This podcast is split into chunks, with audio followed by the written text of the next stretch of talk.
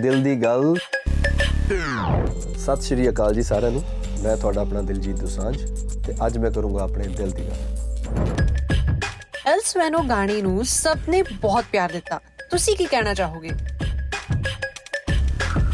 ਐਲਸਵੈਨ ਨੂੰ ਤੁਸੀਂ ਸਾਰਿਆਂ ਨੇ ਬਹੁਤ ਪਿਆਰ ਦਿੱਤਾ ਥੈਂਕ ਯੂ ਸੋ ਮਚ ਸਾਰੇ ਫੈਨਸ ਦਾ ਅਹ ਇਹ ਗਾਣਾ ਲਾਲੀ ਮੁੰਡੀ ਜੀ ਨੇ ਲਿਖਿਆ ਟਰੂ ਸਕੂਲ ਭਾਈ ਦਾ 뮤직 ਹੈ ਕਵਰ ਸਿੰਘ ਭਾਜੀ ਉਹਨਾਂ ਦਾ 뮤직 ਹੈ ਕਾਕਾ ਭਾਜੀ ਹੈ and ਇਹ ਸਾਰੇ ਬੰਦੇ ਇਨਵੋਲਵ ਸੀ ਇਸ ਗਾਣੇ ਦੇ ਵਿੱਚ। ਅਹ ਬਹੁਤ ਦੇਰ ਤੋਂ, ਅਹ ਇੱਕ ਰੋਮਾਂਟਿਕ ਸਲੋ ਨੰਬਰ ਮੈਂ ਨਹੀਂ ਸੀ ਰਿਲੀਜ਼ ਕੀਤਾ। ਜ਼ਿਆਦਾਤਰ ਪਾਰਟੀਜ਼ ਨੰਬਰ ਰਿਲੀਜ਼ ਹੁੰਦੇ ਆ। ਸਾਰੇ ਚਾਹੁੰਦੇ ਵੀ ਇਹੀ ਹੈ ਕਿ ਪਾਰਟੀਜ਼ ਨੰਬਰ ਰਿਲੀਜ਼ ਹੋਣ। ਬਟ ਆਈ ਵਾਂਟ ਕਿ ਐਲਬਮ ਨਹੀਂ ਆਉਂਦੀ ਤਾਂ ਇੱਕ ਸਲੋ ਨੰਬਰਸ ਕਈ ਵਾਰੀ ਰਿਲੀਜ਼ ਨਹੀਂ ਹੁੰਦੇ। ਸੋ ਇਸ, ਇਹ ਫੋਕ ਫੋਕ ਗਾਣਾ ਹੈ। ਤੁਸੀਂ ਸਾਰਿਆਂ ਨੇ ਬਹੁਤ ਪਿਆਰ ਦਿੱਤਾ। ਮੇਰੀ ਉਮੀਦ ਤੋਂ ਜ਼ਿਆਦਾ ਵੀਡੀਓ ਨੂੰ ਆਡੀਓ ਨੂੰ ਸਾਰਿਆਂ ਨੇ ਬਹੁਤ ਪਿਆਰ ਦਿੱਤਾ। Thank you so much guys thank you so much El Sueno ਨਾਮ ਰੱਖਣ ਦਾ ਆਈਡੀਆ ਕਿਹਦਾ ਸੀ?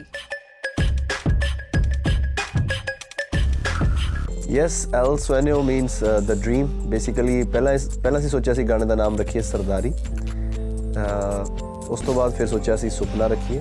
ਤੇ ਫਿਰ, ਕਿਉਂਕਿ ਗਾਣਾ ਫੋਕ ਹੈ, ਤੇ ਕੁਝ ਗਿਮਿਕ ਐਡ ਨਹੀਂ ਸੀ ਹੋ ਰਿਹਾ ਉਹਦੇ 'ਚ। ਤੇ ਇਸ ਕਰਕੇ ਅਸੀਂ ਸੋਚਿਆ ਸਪੈਨਿਸ਼ ਵਾਈਬਸ ਆ ਗਾਣੇ ਦੇ ਵਿੱਚ, ਸਪੈਨਿਸ਼ ਗਿਟਾਰ ਵੱਜ ਰਹੀ ਆ।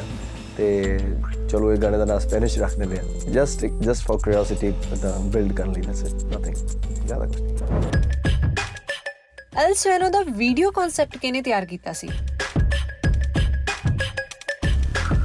ਯਾ 뮤직 ਵੀਡੀਓ ਦਾ ਜਿਹੜਾ ਕਨਸੈਪਟ ਸੀ ਮੈਂ ਇੱਕ ਅਸੀਂ ਫਿਲਮ ਕਰ ਰਹੇ ਹਾਂ ਵਰਲਡ ਵਾਰ 1 ਤੇ ਤਾਂ ਉਹ ਮੇਰਾ ਲੁੱਕ ਸੀਗਾ ਬਟ ਜਿਹੜੀ ਵੀਡੀਓ ਦਾ ਲੁੱਕ ਆ ਉਹ ਉਦਾਂ ਦਾ ਨਹੀਂ ਉਹ ਬਿਲਕੁਲ ਡਿਫਰੈਂਟ ਹੈ ਸੋ ਕਾਕਾ ਭਾਜੀ ਜਿਨ੍ਹਾਂ ਦੇ ਆਈਡੀਆ ਸੀ ਇਹ ਕਿ ਪੁਰਾਣੇ ਸਮੇਂ ਦੇ ਵਿੱਚ ਪਹਿਲਾਂ ਅਹ, ਸਿੰਘ ਕਿਦਾਂ ਸਾਰਿਆਂ ਦੀ ਹੈਲਪ ਕਰਦੇ ਹੁੰਦੇ ਸੀ ਔਰ ਧੀਆਂ ਭੈਣਾਂ ਛੁਡਾ ਕੇ ਲੈ ਕੇ ਆਉਂਦੇ ਸੀ। ਬੇਸਿਕਲੀ ਥਾਟ ਉਹੀ ਹੈ ਬਟ ਉਹਨੂੰ ਸਿਰਫ ਅਹ, ਇੱਕ ਨਵੇਂ ਮਾਡਰਨ ਵੇ ਦੇ ਵਿੱਚ ਜ਼ਿਆਦਾ ਮਾਡਰਨ ਨਹੀਂ ਕਹਿ ਸਕਦੇ 1930 35 40 ਦੇ ਨੇੜੇ ਸੀ ਉਹਨੂੰ ਸੋਚਿਆ ਕਰਨ ਦਾ।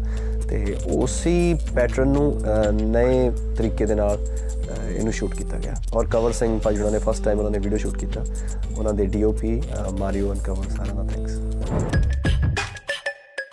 ਥੈਂਕਸ ਬੀਅਰਡ ਲੁੱਕ ਲਈ ਤੁਹਾਨੂੰ ਕਿਸੇ ਨੇ ਕੋਈ ਖਾਸ ਕੰਪਲੀਮੈਂਟ ਦਿੱਤਾ? ਹੈ ਯਾ ਮੈਂ ਕਦੇ ਸੋਚਿਆ ਨਹੀਂ ਸੀ ਮੇਰੇ ਮੁੱਛਾਂ ਆਉਣਗੀਆਂ ਤੇ ਮੈਂ ਇਦਾਂ ਤਾਂ ਦੇ ਸਕੂੰਗਾ ਮੁੱਛਾਂ ਨੂੰ। ਇਦਾਂ ਮੇਰੇ ਹੁਣ ਮੈਂ ਕਦੇ ਇਦਾਂ ਸੋਚ ਨਹੀਂ ਸਕਦਾ। ਹੁਣ ਇਹ ਫਿ- ਨਵੀਂ ਫਿਲਮ ਦੀ ਲੁੱਕ ਆ ਤਾਂ ਆਬਵੀਅਸਲੀ ਫਿਲਮ ਦੇ ਨਾਲ ਅਹ, ਮੈਂ ਲੁੱਕ ਚੇਂਜ ਕਰਨੀ ਸੀ।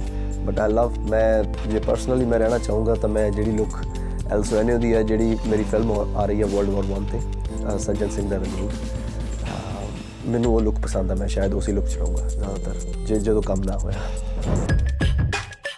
ਦਿਲਜੀਤ ਜੀ ਪੰਜਾਬੀ ਇੰਡਸਟਰੀ ਨੂੰ ਕੁਝ ਕਹਿਣਾ ਹੋਵੇ ਤਾਂ ਕੀ ਕਹੋਗੇ?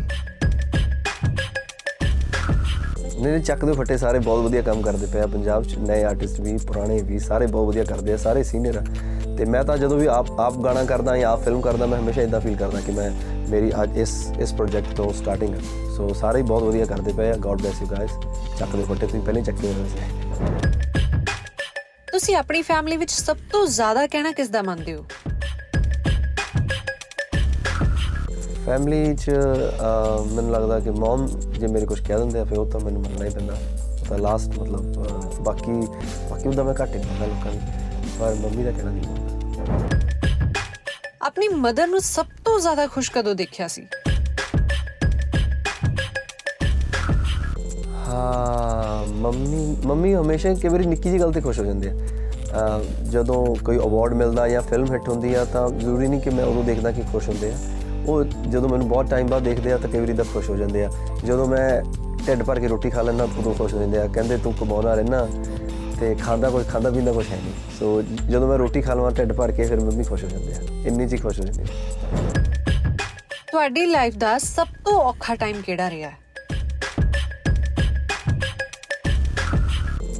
ਨਹੀਂ ਮੁਸ਼ਕਿਲ ਟਾਈਮ ਤਾਂ ਕੋਈ ਨਹੀਂ ਆਇਆ। ਹਾਰਡਲਸ ਆਉਣੀਆਂ ਹੀ ਆ ਲਾਈਫ 'ਚ ਸਾਰਿਆਂ ਦੇ ਆਉਂਦੀਆਂ ਅਹ, ਤੇ ਉਹ ਸਮਾਂ ਕਿ ਵਧੀਆ ਮੈਨੂੰ ਲੱਗਦਾ ਵਧੀਆ ਟਾਈਮ ਹੁੰਦਾ ਉਦੋਂ। ਤੁਹਾਨੂੰ ਸਾਰਾ ਕੁਝ ਪਤਾ ਲੱਗਦਾ ਆਪਣੇ ਬਾਰੇ ਵੀ ਪਤਾ ਲੱਗਦਾ। ਤੁਸੀਂ ਤੁਹਾਡੀ ਕਿੰਨੀ ਕੈਪੇਬਿਲਿਟੀ ਆ ਬਾਕੀ ਲੋਕਾਂ ਦਾ ਵੀ ਪਤਾ ਲੱਗਦਾ ਤੁਹਾਡੇ ਬਾਰੇ ਕੀ ਸੋਚਦੇ ਆ। ਤੇ ਤੁਸੀਂ ਹੋਰ ਸਪੀਡ ਨਾਲ ਅੱਗੇ ਵਧਦੇ ਮੈਂ ਮੈਂ ਇੰਨਾ ਹੀ ਸੋਚਦਾ ਬਾਕੀ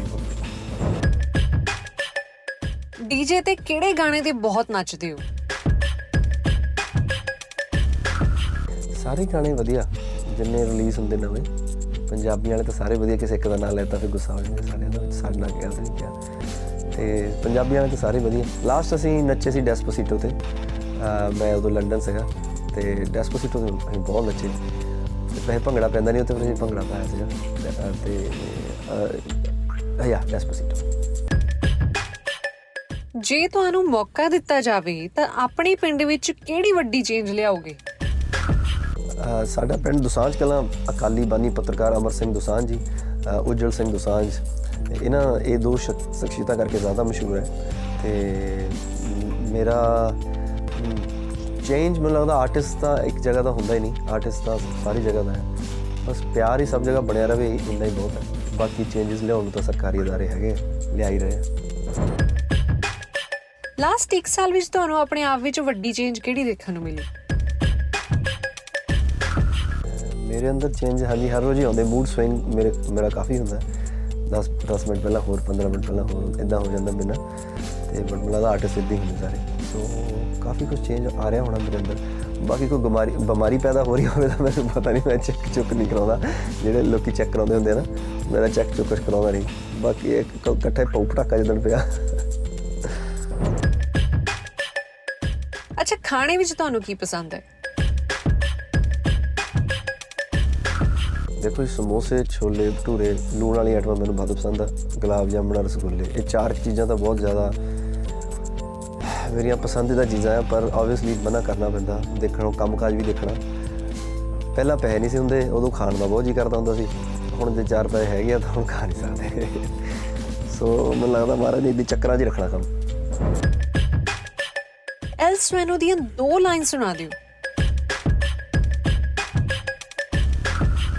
ਮਾਣ ਹੋ ਜਾਂਦਾ ਦੂਣਾ ਜੱਟੀ ਦਾ। ਤੇਰੀ ਕੱਢੀ ਹੋਈ ਰੈਲੀ ਵੇਖ ਕੇ ਤੇਰਾ ਰੋਬਿਆ ਪਸੰਦ ਮੁੰਡਿਆ। ਮੁੱਛ ਮੋੜਦਾ ਤੂੰ ਵੈਲੀ ਵੇਖ ਕੇ ਆਉਂਦੇ ਨਾ ਬਲਤੀ ਸੁਪਨੇ ਤੇ ਨਾ ਕੋਈ ਫਰਾਰੀ ਆਉਂਦੀ ਐ। ਮੇਰੇ ਸੁਪਨੇ ਦੇ ਵਿੱਚ ਸੋਹਣਿਆ, ਬਸ ਤੇਰੀ ਸਰਦਾਰੀ ਆਉਂਦੀ ਐ। 9x ਸਟੇਸ਼ਨ ਲਈ ਤੁਸੀਂ ਕੀ ਕਹਿਣਾ ਚਾਹੋਗੇ? ਵੈਰੀ ਗੁੱਡ ਗਾਇਸ ਤੁਸੀਂ ਬਹੁਤ ਵਧੀਆ ਕਰਦੇ ਪਏ ਆ। ਮਹਾਰਾਜ ਤੁਹਾਨੂੰ ਚੜ੍ਹਦੀ ਕਲਾ ਚ ਰੱਖਣਗੇ। ਦਿਲ ਦੀ ਗੱਲ।